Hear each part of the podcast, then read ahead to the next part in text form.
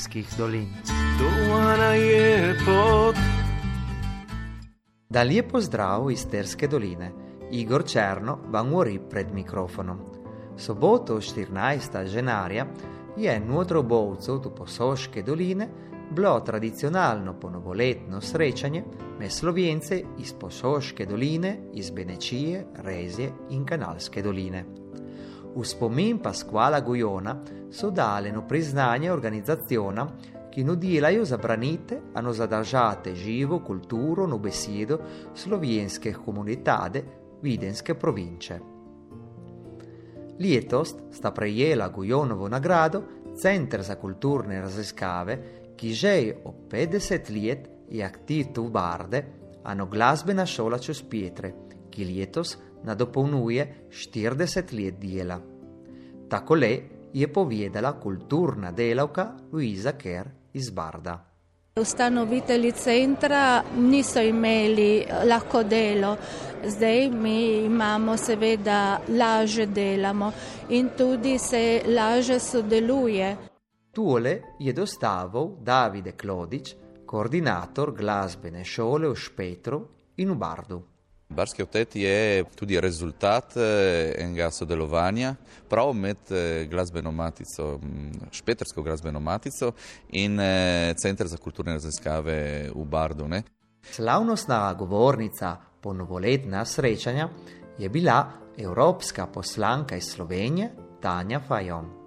V Evropi, ki žal teži k zapiranju, so takšna srečanja koristna in dobrodošla je dejala Tanja Fajon. Ja, stiki med slovenci so bili v zgodovini precej nenaravno pretrgani in se mi zdi zlasti v kontekstu, ko gledamo, kaj vse se danes dogaja po Evropi, da krepimo to čezmejno sodelovanje in pa svojo identiteto. In je le, kjemo vam storte poslušate, dan kos koncerta, ki je organizalo društvo naše vasi, nedijo 8. ženarja Čukarnahte v sklopu deželjne zborovske revije Nativitas. Te dan sta prišla poslušati koncert oba predsednika zamejskih slovenskih krovnih organizacij Rudi Pavsič in Walter Bandel. Boste poslušali zbor Rdeča zvezda.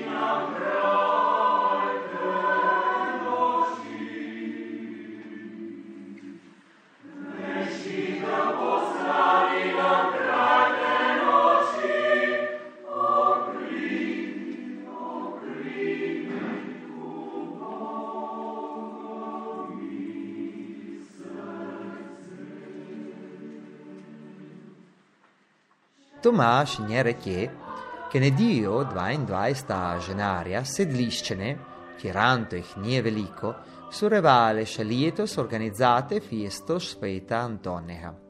Te dan parmajše je lijepo zapeo koro Igo Gruden, tako le tale stara sedliška fiesta je bila še bo je posebna. 25. februarja sul sedliščah bo tradicionalne pust. Tej ponavade, ki mota na sedliške pustne place, poslušate so se to, ki to se zgodilo tu prejšnjem letu, tu politike, a no oko po naših dolinah. Dve skupine, dnaj sedlišč Tradura iz Barda, bosta inscenirala nesimpatične škeče, za storte posmejate publiko. Te mlade pustje paj, no vabejo na ples, že v soboto 18. februarja. pustne ramonike bo je začele spopotovanje si v Karnahte, potem nutjo šinjese srijeste do Leutero, a non a koncu, nutjo poveselite večerjo čubarde. Thank you.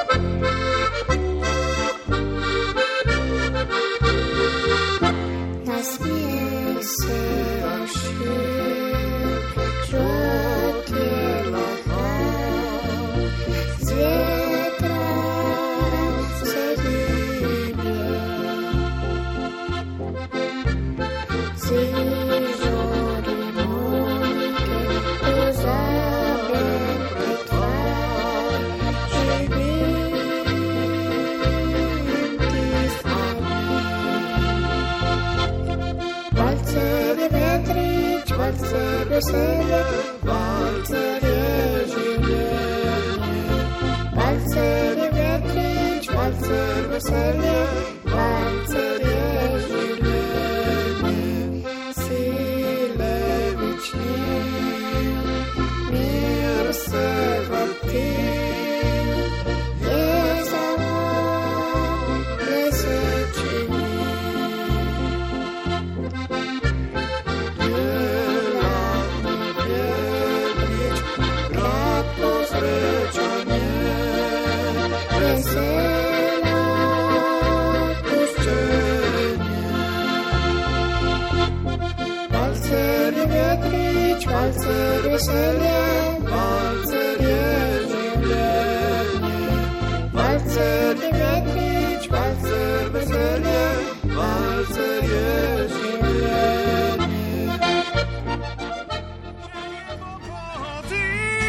Za nas to je vse.